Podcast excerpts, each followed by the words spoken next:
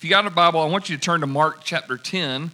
We're going to be there in just a few moments. Mark chapter 10. Um, and as we're going through this tonight, uh, once again, we're in the morning talking about uh, distinctive discipleship, and then in the evening time, we're kind of unpacking some of these truths and how we're sort of putting your plan together. So, um, if you look on that uh, top paragraph there, it says Session 2 of Distinctive Discipleship is all about discovering delight.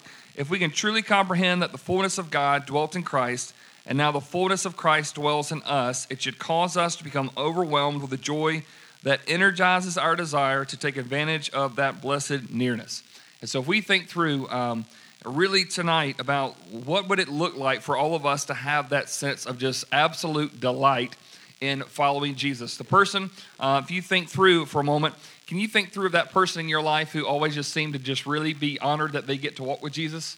It didn't seem to be a burden to them. It seemed to be an actually delight. They loved Jesus. They didn't mind to talk about it. They didn't seem awkward about it. They just loved Jesus, and it's something contagious about it, right? It either like inspire you or sometimes it'll frustrate you. Like, man, what's what's wrong with me, right? Um, the person I think in my life that I, I, remember seeing that was such a huge change for me. Uh, I was on a mission trip to China uh, when I was after my sophomore sophomore year in college. Uh, so spent some time in China, and uh, as we were there, one of the things that we had prayed for every day was a divine appointment. That we would we'd run into somebody that like, here's the reason why we got up this morning. Um, and so when we got to China, though, as we were praying for that, uh, our missionaries, one of the things that we learned that you're not supposed to do when you're in China is you're never supposed to tell anybody that you are a missionary uh, because a lot of times they'll actually send people that will look for Americans and they'll look at you and they'll and they'll send the secret police will send someone come up to you and say are you a christian? I'm hoping you're a christian. Please tell me about jesus. And you go why yes i am. And then all of a sudden the secret police came out of the alleyway and would kind of sort of escort you away. Um, and so we learned that.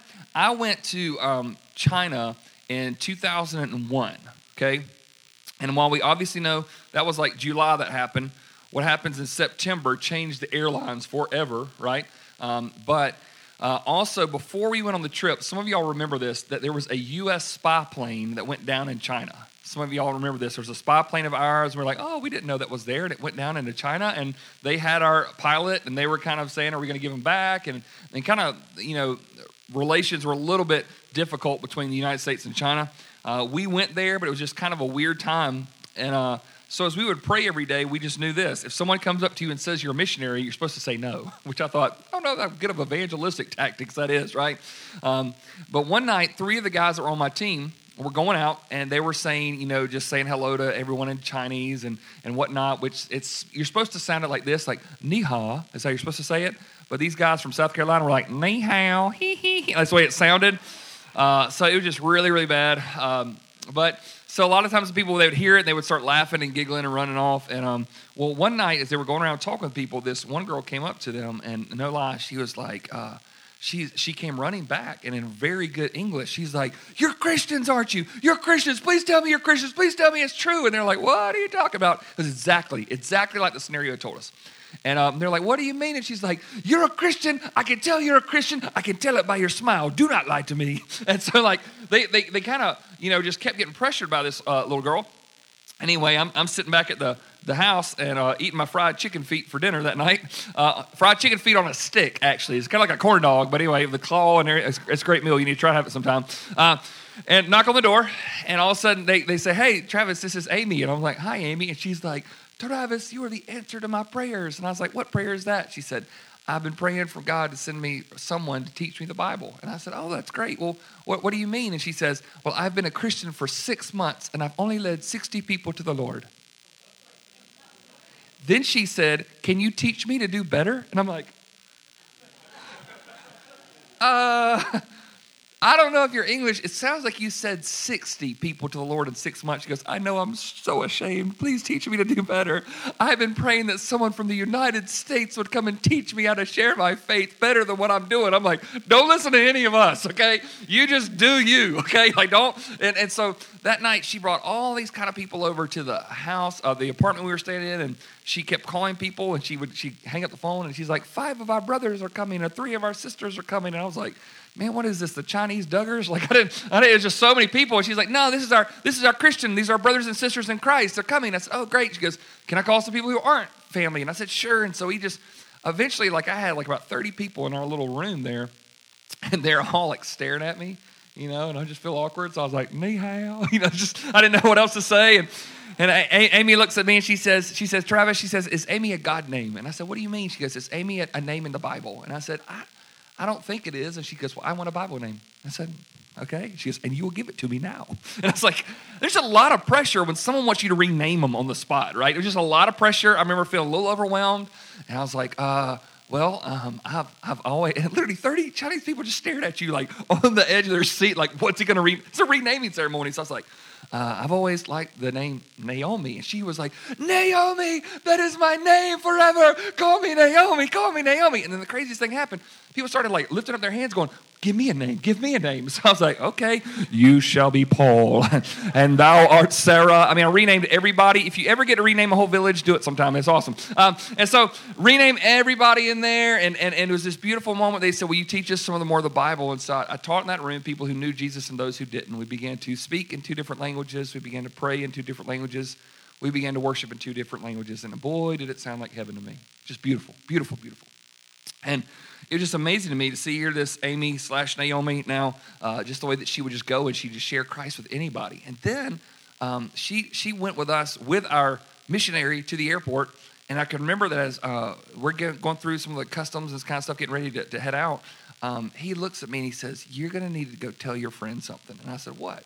And I look over there, and Naomi's in the middle of these communist guards with their guns in the airport, and she's just sharing the gospel she she's just getting into it or whatever. And he goes, You need to tell her that if she stays at this pace, she's probably not going to be able to do it for much for longer. And so I remember like we're getting ready to say our goodbyes, and I was like, Naomi, um, what, what were you doing over there with those guys? And she's like, I'm telling them about Jesus.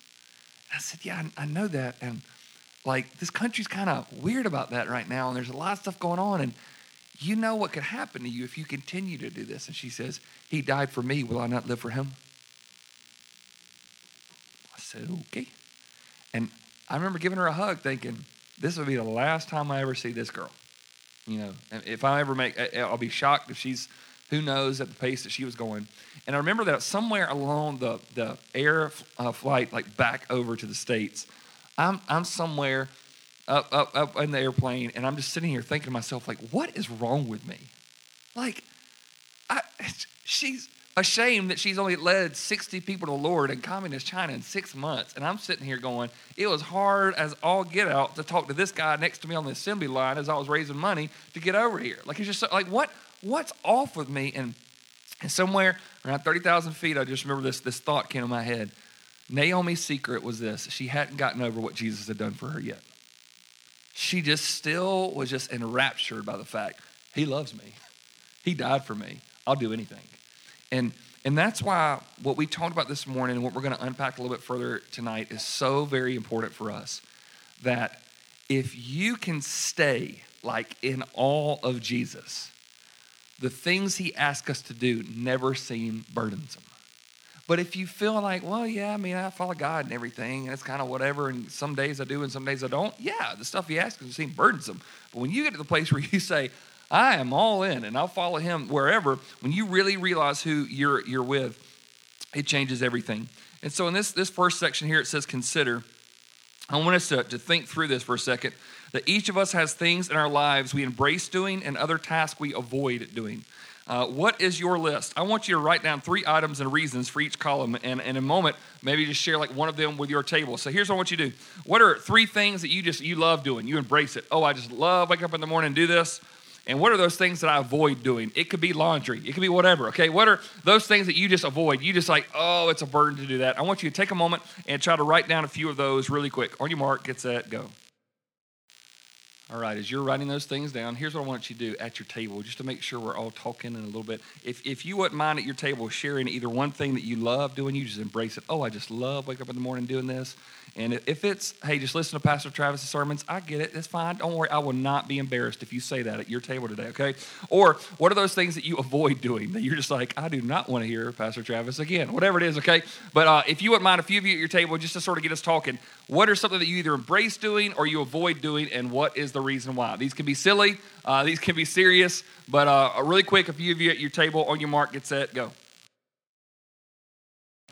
All right, hopefully tonight, uh, Maybe tonight you found something, you, you confessed something to your table and said, you know what, I just avoid doing this. And somebody at the table said, oh, I love to do that. And you got your laundry done for a week, right? Because somebody's going to come alongside and help you, maybe. I don't, I don't know if that happened or not. Um, but here's what I know there are certain tasks that are just plain drudgery towards me. Like I, I, I know I've got to do it, and I'm going to keep putting it off and putting it off and putting it off. And I just, oh, goodness, goodness. And I'll, I'll finally get around to it. And then I'll be thankful that I'll, I'll do it. Uh, but then there's some kind of point where it also, there are certain tasks I just love doing. Like I really get energized by it. Um, last night, uh, y'all, I'll, I'll, be honest, some of y'all are going to think I'm uh, sick on this, but we had a neighbor that came by and they were asking me, they said, Hey, do you think, you know, we're going on vacation in a couple weeks? Would maybe one of your sons like to earn some money and cut my grass? And I was like, I would like to cut your grass. And they were like, What? And they were like, and they said, No, no, no, no, no, no. We don't want you. We, we know you're busy. And I was like, No, I love to. And they're like, Are you sick? And I'm like, For me, I love yard work. I now don't get any ideas. I don't love everybody's yard work. Okay, it's in moderation. Okay, but but there's something for me like okay, just think about what I do every week. When I cut my yard last night, I can at least say that is done, at least for this week. Okay, like I can look at it and it's complete. When you deal with people, when you deal with people, you walk away, go, oh, that's done. You never think that. You never think that. So for me, just getting a weed eater going, yep, got that done. Right now, I can see a difference. Like right away, it's therapeutic to me. And so I was like, no, I, I love doing it. And I was like, I'll do it for free. And he's like, you're weird. I'm leaving. Anyway, um, but there are sometimes, and so I get this. If you look down, there's certain things that you love doing. There's a reason why, right? There's a reason that you feel like that's beneficial. I enjoy that. I see the reason behind that. There's a purpose behind it. In this paragraph there, it says, What did you notice about your task? Um, I believe you will do hard things if you want something bad enough. Even if an assignment is challenging, you will approach it with joy if you value the benefit of accomplishment greater than the burden of the effort. I think all of us have seen that in our lives. If you feel like, even if it's difficult, it's worthwhile, I'll do it. I'll do it. Why? Because it's joy. It's a joy thing. You go, I'm happy to do that. And so here's what I want to do is I want us to look at Mark chapter 10 as we study this passage here. Um, and, and you guys, a lot of you will know this story very well. Um, but I want us to look at again. This is about the rich young man, the rich young ruler who came to Jesus.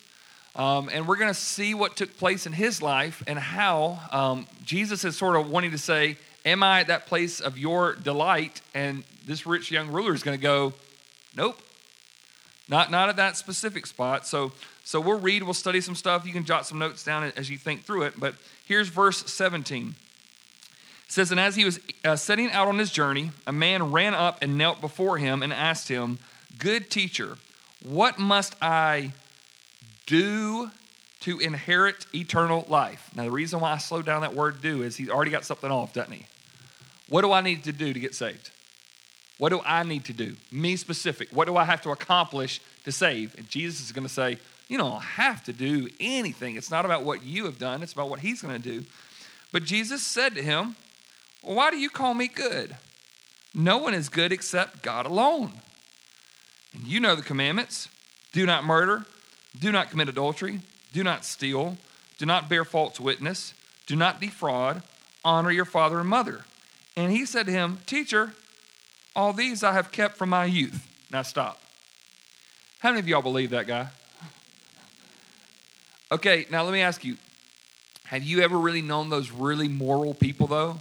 That they really are, I'm not saying they're perfect, but they really do step inside the lines pretty much all the time.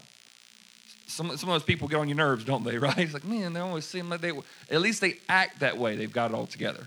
I believe this guy probably, he probably was fairly squeaky clean, fairly. He might have been moral, might have been ethical, might have been a pretty good person. And you can tell why. He's saying, I, I got to do something to earn salvation. So Jesus says, well, keep, you know, keep these commandments. If you, you know, no one's good except God alone. Wanting him to say, yeah, but I, I believe that you're good, Jesus, right?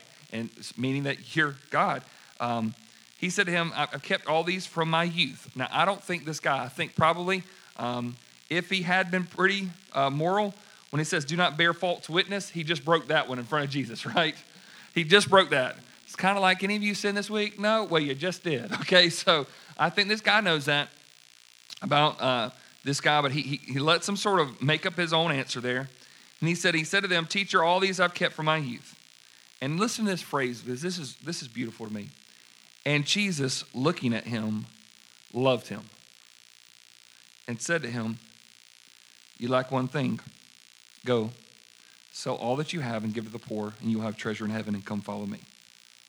Disheartened by the saying, he went away sorrowful, for he had great possessions. Now, um, this is so counterintuitive about how all of us would normally think. Because here's this guy who comes up, all right?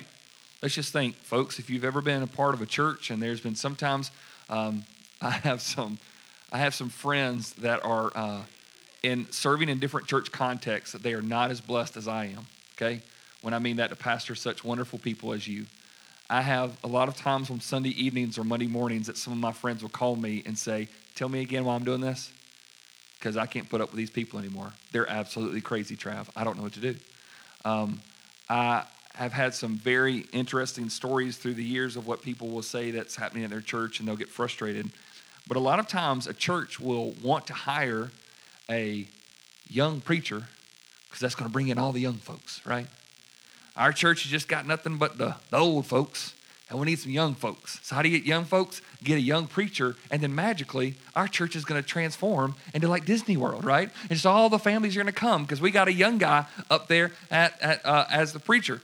Um, let me just tell you, young families might be interested in a young preacher, but if there's chaos and dysfunction all around the church family, they're not going to want to waste their time there, right?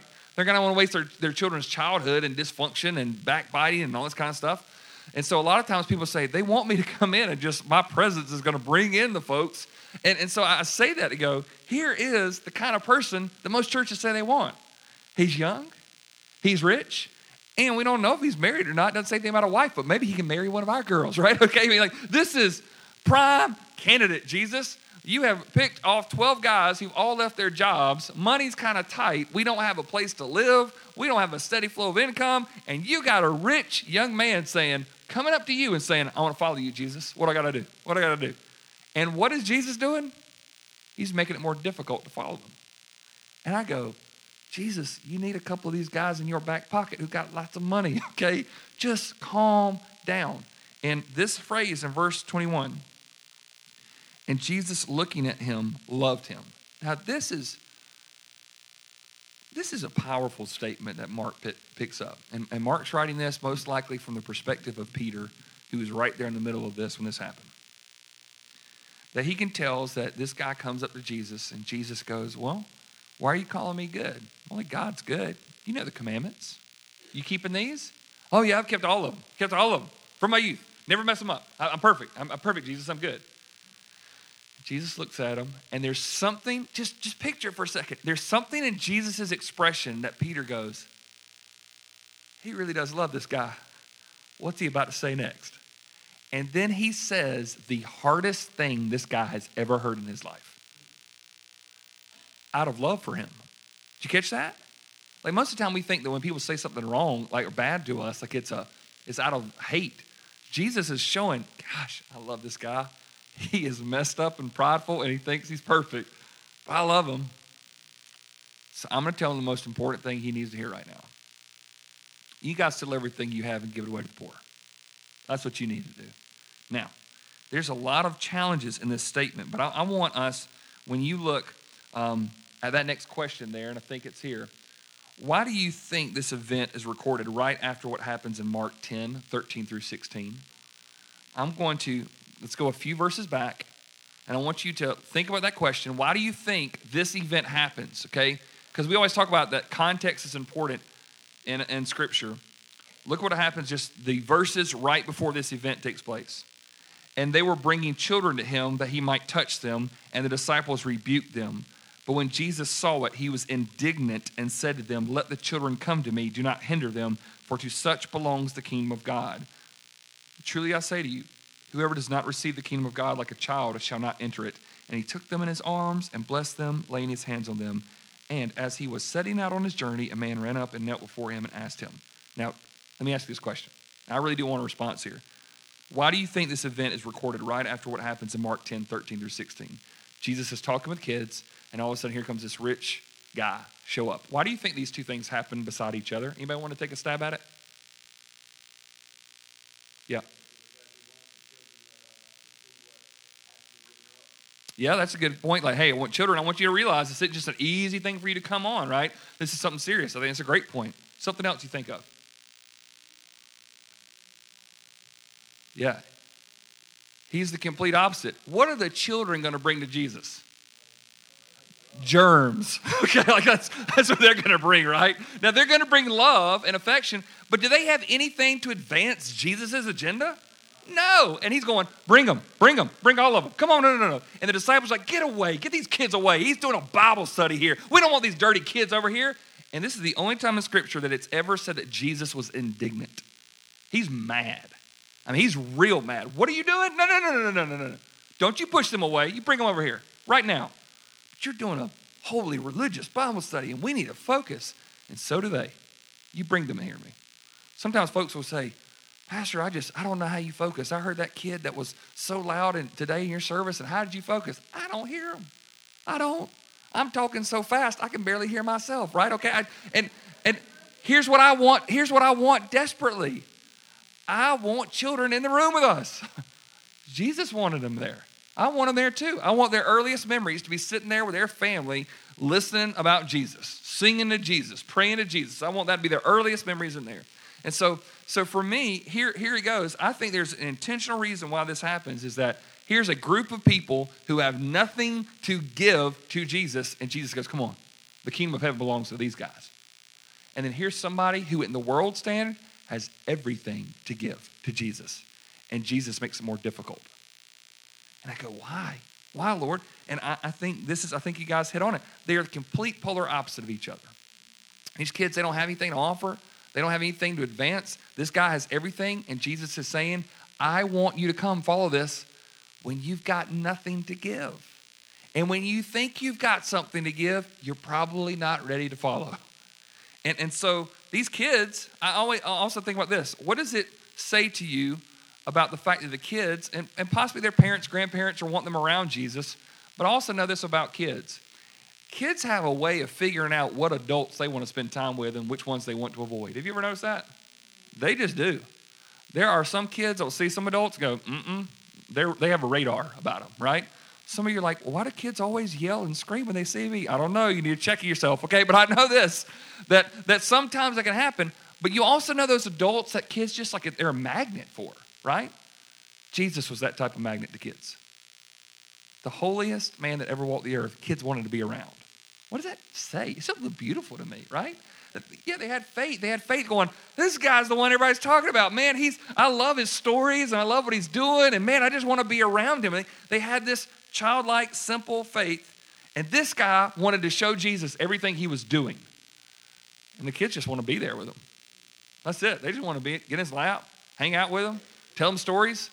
Now, I, I don't want to go too far here, but do you think you think Jesus ever joked around with kids? Maybe played tag with them, tickled them, had fun with them. I don't think he had lollipops, but you know what I'm saying? Like, you think he was the kind of guy that kids would want to be around? Absolutely. It's, it's obvious that he was. And then you get right there, and I think it's obvious why these two things are together that Jesus puts these, these events that are happening right before it. And um, why I, I, put this next thing here, it says, um, What is the weight of this statement? We never see Jesus make this request to another person. What is the weight of that statement to this specific man? Now, I did look today, and there is another time where he looks at his disciples and says, You got to give everything away and follow me. So, so that, that statement, let me quantify that. There's never a moment where Jesus interacts exactly the same as he does with this guy. So, like when he looks at Matthew, or when he looks at Zacchaeus, or when he looks at even Peter and John, he doesn't tell all of them, Sell everything you have and give to the poor. He doesn't tell that everybody, but he does this guy. Specifically, he looks at him and says, No, no, no. If you're going to follow me, uh, that is going to be something that you have to do, that you're going to have to sell everything and give to the poor. Now, obvious reason, why did he ask this guy to do that? Because his greatest delight in his life was what? Money. Yeah, his wealth and his possessions. That was the thing that he loved more than anything. Position. Yeah, he was a ruler. He's in charge of something. So his position, status, finances, possessions, you name it, that was the greatest joy in his life. And that's why the guy says, Put on the brakes here because I want to follow you and keep my stuff. And Jesus goes, I'm not going to take second place to it, though. I'm not going to take second place. Some of you might say, the reason why Jesus never asked me to give everything away is I don't have a whole lot, right? But it's also not the amount that you have. Y'all all, all, always realize this, right? Some of the most greedy people I've ever seen in my life can sometimes be some of the most poor, right? Or they can be the most rich. It just does. It, just depends, right? And so in this situation, this guy has a lot. You turn over the, the back page, uh, and and what is this? What does Jesus' unique approach show us about his strategy? Somebody, why? Jesus goes to this guy specifically and says, I want to deal with you about your possessions and your position. Why does, what does this teach us about Jesus' strategy? I heard somebody say something.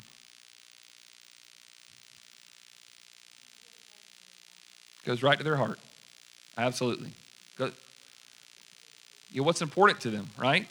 Uh, let's see, Peter and Andrew, James and John, where does Jesus call them? Where were they at when he called them? A fishing boat. And he says, What to them? Follow me, and I will make you fishers of men. You realize he didn't say that to Matthew the tax collector. Matthew be like, okay. Never thought about it that way. He's specific, right? Very distinctive with each specific person. And so so we get here, Jesus is, is handling each person differently. There are certain things that he calls all of us to, but he's interacting with them specific. Jesus doesn't have a cookie cutter approach with everybody, right? He goes straight to their heart and does. Here, here's the deal. That paragraph that follows after that. Jesus' request was, wasn't a prerequisite. What I mean by that is when he says, You lack one thing, go sell all that you have and give to the poor, and you will have treasure in heaven, and come follow me. Here's what I believe. Because if you're if you're if you just take that verse out of context based on Jesus' teaching, it almost sounds like this guy had to do something to earn salvation. Does that make sense? And we know that's not the gospel.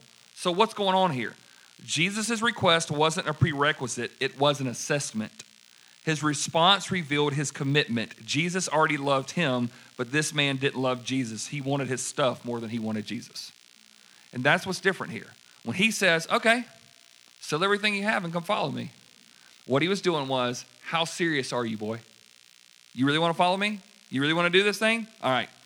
Give the thing that's the most important thing to you right now in life and come follow me. And this guy goes, You will continue to have second place in my life. Uh, first place is my stuff. First place, my position, my status. Nothing else is going to get in the way of that. And so here's the thing I, I love the fact that it says Jesus looking at him, he loved him. He absolutely loved him. So, folks, there's a picture of a time where Jesus loved someone and they didn't love him back. And a lot of times, people in different theological camps want to say this or say that or whatever. Jesus loved this guy. He really did love him. And he was saying, Yeah, you can follow me, all right? Just you're going to have to get that, that greatest delight out of your life. It's going to have to take a second seat. Um, it's going to have to go away. And yet, uh, this guy couldn't do that. This next section that says discuss, here's what I want us to do. Um, what are some of the most significant distractions from following Jesus in our culture? Write down your list and share them as a group. Here's what I want you to do at your table. I want you to think this guy's distraction was money, right? It was position. It was status, you know, it was whatever it was. Those were a distraction for him that he couldn't follow Jesus because that stuff was going to hold him back. Now, you may say that those things are, are work today, but there may be some other stuff. So, as a table, I want you to start firing off some ideas, and you're just going to write down some notes here. What are some of the most significant distractions for following Jesus in our culture? On your mark, get set, go. All right, as you are sharing some of those, here's what I want. Uh, I want just a, just a, few folks, will you share one distraction that maybe somebody at your table mentioned? If you would just sort of uh, say it out loud for us make sure, and you may hear one that you go, ooh, I want to add that to my list. What are some common distractions that we find in, in our culture? Boy, technology. Yep. All right. Our technology a few places, okay? Would you all agree with that? Yep. Some of you are like, no, what do you mean? okay. Um, right. What else? Other than technology, what was said? Football? Sports? Why you got to talk about my. No, okay. Yeah. Um, have y'all have y'all ever realized this? That you want your favorite team to go to overtime, and some people get frustrated when the service goes over five minutes because they're not going to get the buffet on time. Okay, so just consideration there. Uh, I just I remember watching y'all y'all a few years ago when Clemson was on the up. Y'all remember that uh, that when it was game of the week, Clemson versus Notre Dame, and like that monsoon hit. People were like, oh, this is the best game ever. And then Sunday morning's like, I got the sniffles. I can't come to church. I'm like, really?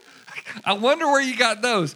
It could be it could be the chance of a little bit of ice on the road. People are like, preacher, we gonna cancel services? It hadn't even snowed yet. It hadn't even snowed yet, right? And people are so eager. Uh, I, am giving my soapbox. I'm gonna stop. Calm down. All right, calm down. I'm good now. Okay. All right. Technology, football, sports. What else? Social media, money, entertainment, drugs. To do list. Yep. Alcohol peer pressure, work. I heard work.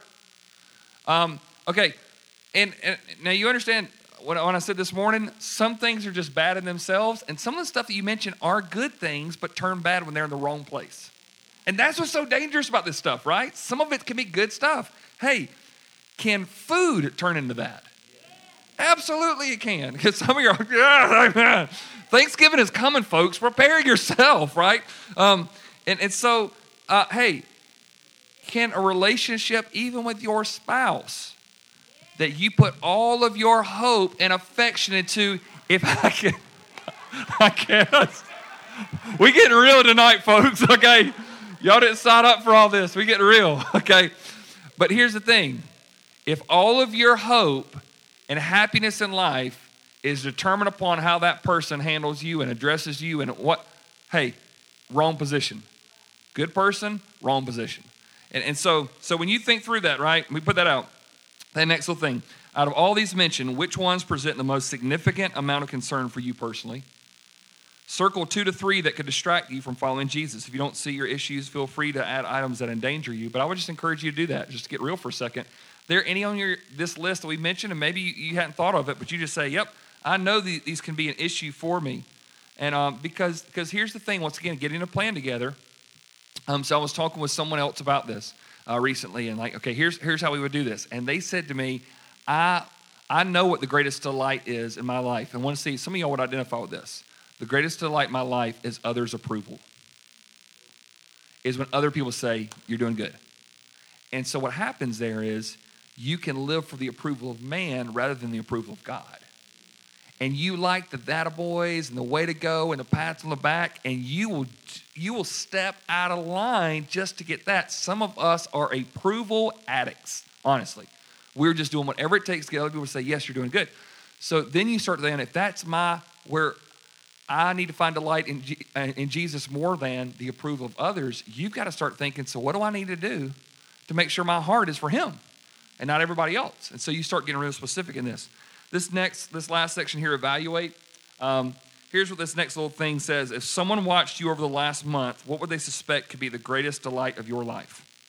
These might be unhelpful habits, or even healthy relationships, or even religious activities. And so this would be for you right now to write down one of three possibilities. What would you say if somebody looked at your life over the last month or so? What would be some things they would say is the greatest delight of your life? And this is important for us to unpack. And so, so you may be writing down some of these things, and once again, you're developing your plan. But here's, um, as you do that, I want you to also turn really quick um, back to the left in Exodus chapter 32 for a second. Exodus 32. You're thinking through uh, what are those things on my list? What are the things that could, that could possibly be at the wrong spot uh, following the Lord? In Exodus 32, second book of the Bible, um, uh, God's people have just been rescued out of slavery. Uh, Ten plagues have happened. Passover has happened. Uh, Red Sea, they've parted through. They've gone, walked through on dry ground. Their, uh, their taskmasters have drowned in the Red Sea, and they are on the way to the promised land. And Exodus 32, subtitle over that passage says, The golden what? And we look at this and go, how in the world can these people get that messed up that quick? And I go, well, I don't know. You tell me. Right? I mean, because what happens here, I want to show you something very important that maybe you've thought through, maybe you've never, you've seen this before. But verse 1 when the people saw that Moses delayed to come down from the mountain, the people gathered themselves together to Aaron and said, Up, make us gods who shall go before us. Stop for a second. When you get impatient and God doesn't deliver on your timetable, you will start stepping outside the lines. God, you said this was going to happen, and I gave you about five minutes. We are on minute six now. I'm taking matters in my own hands. So what does this guy do? We're not following God anymore. We're going to make it, put in matters in our own hand. That sound familiar, anybody? God, you, are not, you're not stepping up. It's, it's, they got impatient. Moses delaying. Taking too long. Up. Make us gods who shall go before us. As for this Moses, the man who brought us up out of the land of Egypt, we do not know what has become of him. So Aaron said to them, Take off the rings of gold that are in the ears of your wives, your sons, and your daughters, and bring them to me. So all the people took off the rings of gold that were in their ears and brought them to Aaron, and he received the gold from their hand and fashioned it with a graving tool and made a golden calf. And they said, These are your gods, O Israel, who brought you up out of the land of Egypt. When Aaron saw this, he built an altar before it, and Aaron made a proclamation and said, Tomorrow shall be a feast to thee. What? You see, that's all capital letters right there. They're invoking the name of Yahweh, the great I am, right now. So they started by building these gods. They said, Today we're going to make a feast to Yahweh. Here he is. Here he is, right here in our hands, this golden calf. And they rose up early the next day and offered burnt offerings and brought peace offerings, and the people sat down to eat and drink and rose up to play. Now, so much in this passage we can unpack. For time's sake, this is where we're, I, I just want you to get this picture. So, a bunch of former slaves that have lived most of their lives in captivity under the oppression of Pharaoh, they have now left Egypt, walking through the desert on the way to the promised land. And now they are tired of waiting on God to come up and answer them what they need to do next. So they decide they're going to make gods for themselves. So Aaron says, Okay, I want you to get some gold together. And where did they find the gold? In their ears. Take off the jewelry. Let me ask you this Where do a bunch of poor slaves who've had nothing get gold from? In Egypt. Exodus chapter 12, he said, When I show my mighty hand on these people, they're going to be taking off the earrings off them and saying, Please take this, please take this, so your God will leave us alone. So follow this the gifts that God had given them, they then turned into an idol.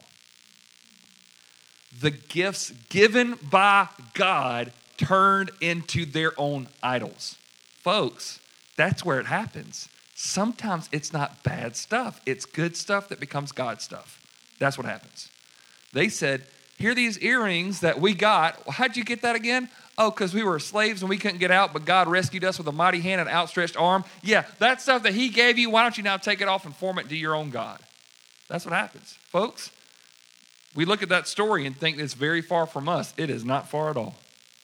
Because how many of us take something that God has given, something good, and then we turn it into something it should never be and put it on an altar that it should never have been set? And here, here's the picture, folks. Maybe the stuff that you're getting most delight in in your life right now, if it's not the Lord, it might be stuff that He has given, but you have just tried to put it in His place. And that's what's so dangerous about this one, and this one, why it has to be unpacked a little bit. And so when you, you think through it, it says, uh, What must you do to reposition Jesus onto the throne of your joy? What must you do to reposition Jesus onto the throne of your joy? Um, so when you start looking at the way this distinctive discipleship plan would work, is you would say, okay, if my issue is uh, the greatest delight in my life right now is people's approval, or maybe it is my house or my possessions or my status or my relationship or whatever, like that's, I just, and once again, if you could just tell me, like, if this would just work right, you'd be all good, that might be the place that you got to start working on. And so, so what would you start doing? Well, for some folks, if you feel like that your financial security is what gives you the most greatest delight in your life, you might need to be like the rich young ruler and start selling some of that stuff and giving it away. That's how to fix it. Nip it in the bud, right? That's what you got to do. Go right at it. That's what you have to start doing. Some of you, you might say, you know what, I have this relationship issue and it's causing me, that's the greatest delight in my life. You have to start saying, how do I start putting Jesus in that place rather than that person? Hey, Garden of Eden, folks, Garden of Eden, all the way back to the very beginning. God looks at Adam and says, I'm going to tell you I'm about to punish you right now. Because you listened to the voice of your wife. Whoa. Feminists everywhere start marching right now, right? What do you mean saying we can't, you know, because this, it's not that he listened to Eve, it's that he listened to Eve before him. He listened to Eve before God. Eve's voice carried more weight than God's voice. God had told him what not to do, but Eve wanted to eat, and he listened to her more than God. That was the problem. So that position in there so, what must you do to reposition Jesus onto the throne of your joy?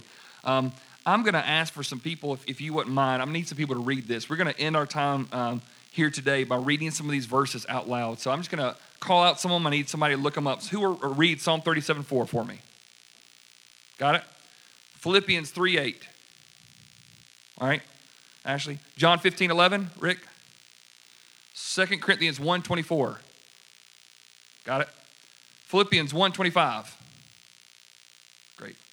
Matthew 13 44. Great. All right, Psalm 16 11 for you, okay? Psalm 90 14. Great. 1 Peter 1 8. Got it, Haskell? And I give you Jeremiah 15 16? Okay. All right, as you're looking these up, um, I picked every single one of these verses because they have something to do with joy, something to do with delight. And once again, um, I want us tonight to really think about this. Um, I, I really hope this morning made sense to you, but I don't want us right now giving God flowers like defiant about it. Here's what you want us to do, God. I want it to be something like our joy is wrapped up in His joy. And when we give and we make sacrifices and we do things, it should not be out of a sense of misery. It should be out of a sense of joy. Like, of course, I would want to do this. Why? Because I hadn't gotten over what He's done for me yet. That's that's the goal. And so um, I want us just to read these verses. And sometimes I think it's just good just to hear the word and just to soak in it and just to be able to really go, man, this is uh, God's word for us right now as it relates to our joy. So I'm going to call out the verse, and if you have that one specifically that I gave you the assignment for, I want you to read it out loud for us. And once again, these would be good things for you to study or memorize or however. So, Psalm 37 4. Who had that?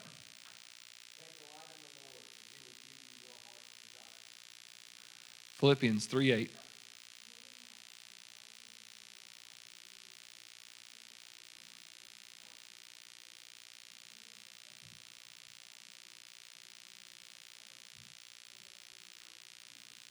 John 15 11.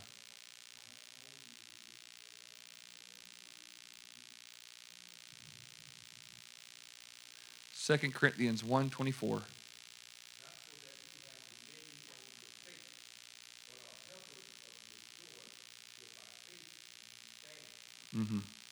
Philippians 125.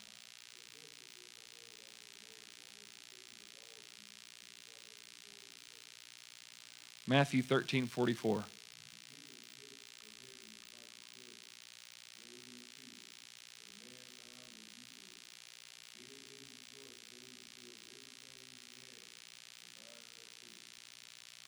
Psalm 16 11.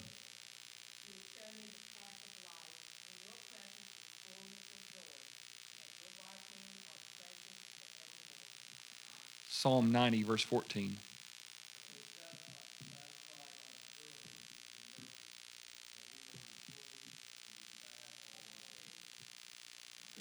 First Peter 1 8.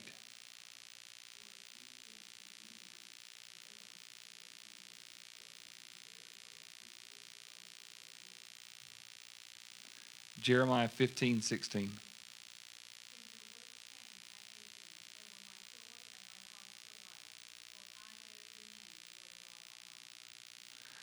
I, I love that verse, and, I, and, all these verses are so powerful. But if you just listen to, I wanted that one to be last because this reason. He, Jeremiah says, "I found your words and I ate them," which is kind of like, that sounds weird. What God had commanded him to do, but He says, "They became to me the delight and joy of my soul." Just His word is a delight, it's a joy. It should bring about just absolute, just wondrous beauty and bliss in our life. Now, folks, I know that because we're in a church, you've heard this say at some point that there's a difference between happiness and joy, and I, I, I totally agree with that. But some of us, there needs to be some type of fruit of joy in our life. That is the fruit of the Spirit. And that doesn't mean you're happy go lucky and oh, everything's fine, praise the Lord, hallelujah, all the time. But I also believe this joy can be seen, joy's evident. Joy, I have seen joy and delight in people at the roughest, lowest parts of their life. And it is intoxicating to me.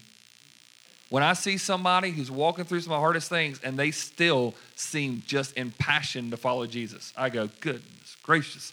I want to be like that right there. And so for us, folks, um, next five weeks, we're going to talk about the disobedience we got to deal with, the next doctrine that you need to study, next stage of development in your life, that next spiritual discipline that you need to hit, and those prayers of dependence that you're working on. But can I tell you, you're not going to get to these five until you start saying, I want to do them. I want to do them, God. I don't have to do them, I get to do them. And I'm telling you, if you can get that in your head, it changes everything. Changes everything. So let's pray together.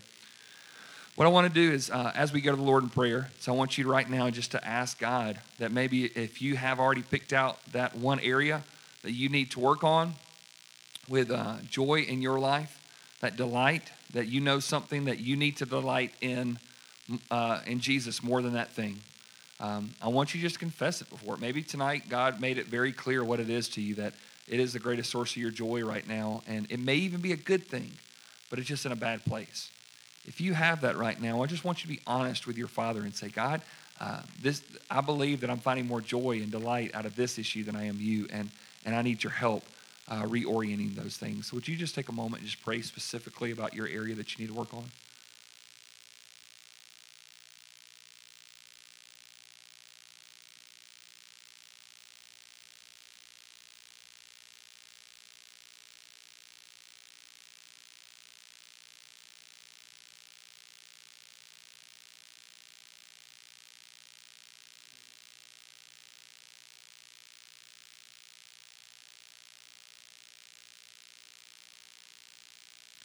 Any of you think of a time in your own spiritual walk where you felt more joy than you do right now? That there was a sense of eagerness about you, that you felt like, man, there was that time it just it just something was just right. And maybe there may be some things that you need to stop doing or start doing, maybe to reclaim that. But I think right now would just be a good thing and just just pray like David. Will you restore to me the joy of your salvation? God, restore that joy. I, I don't want to be doing this out of uh, force, but I really want to do this out of joy. So would you just pray and say, God, will you, will you help me? Will you provide the joy that I need to for this journey?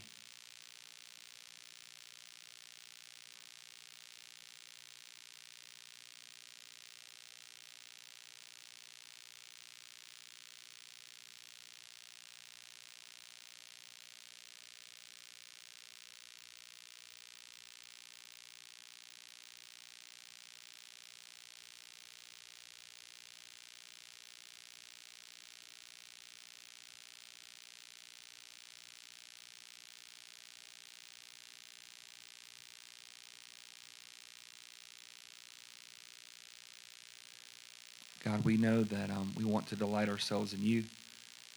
Um, you give us the desires of our heart. We want to find that joy that you restore to us.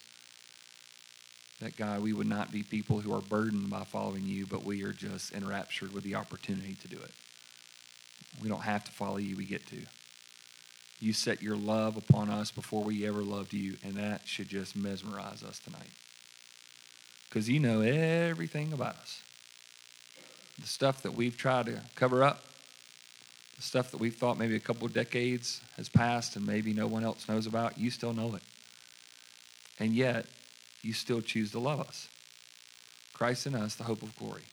And so tonight, um, help us. Um, I, I pray that over this day that we've really, that your spirit has directed our path of what we have to really work hard on it. And some of it may be a material possession, or a relationship, or a habit. Maybe it's something that we own that honestly owns us, that we just love so much and protect so much. And it has tried to take your throne. And Lord, we, we need to be like King Josiah, which kicked out all those idols and brought them down and say, it's eviction day for all that stuff. It's got to get out.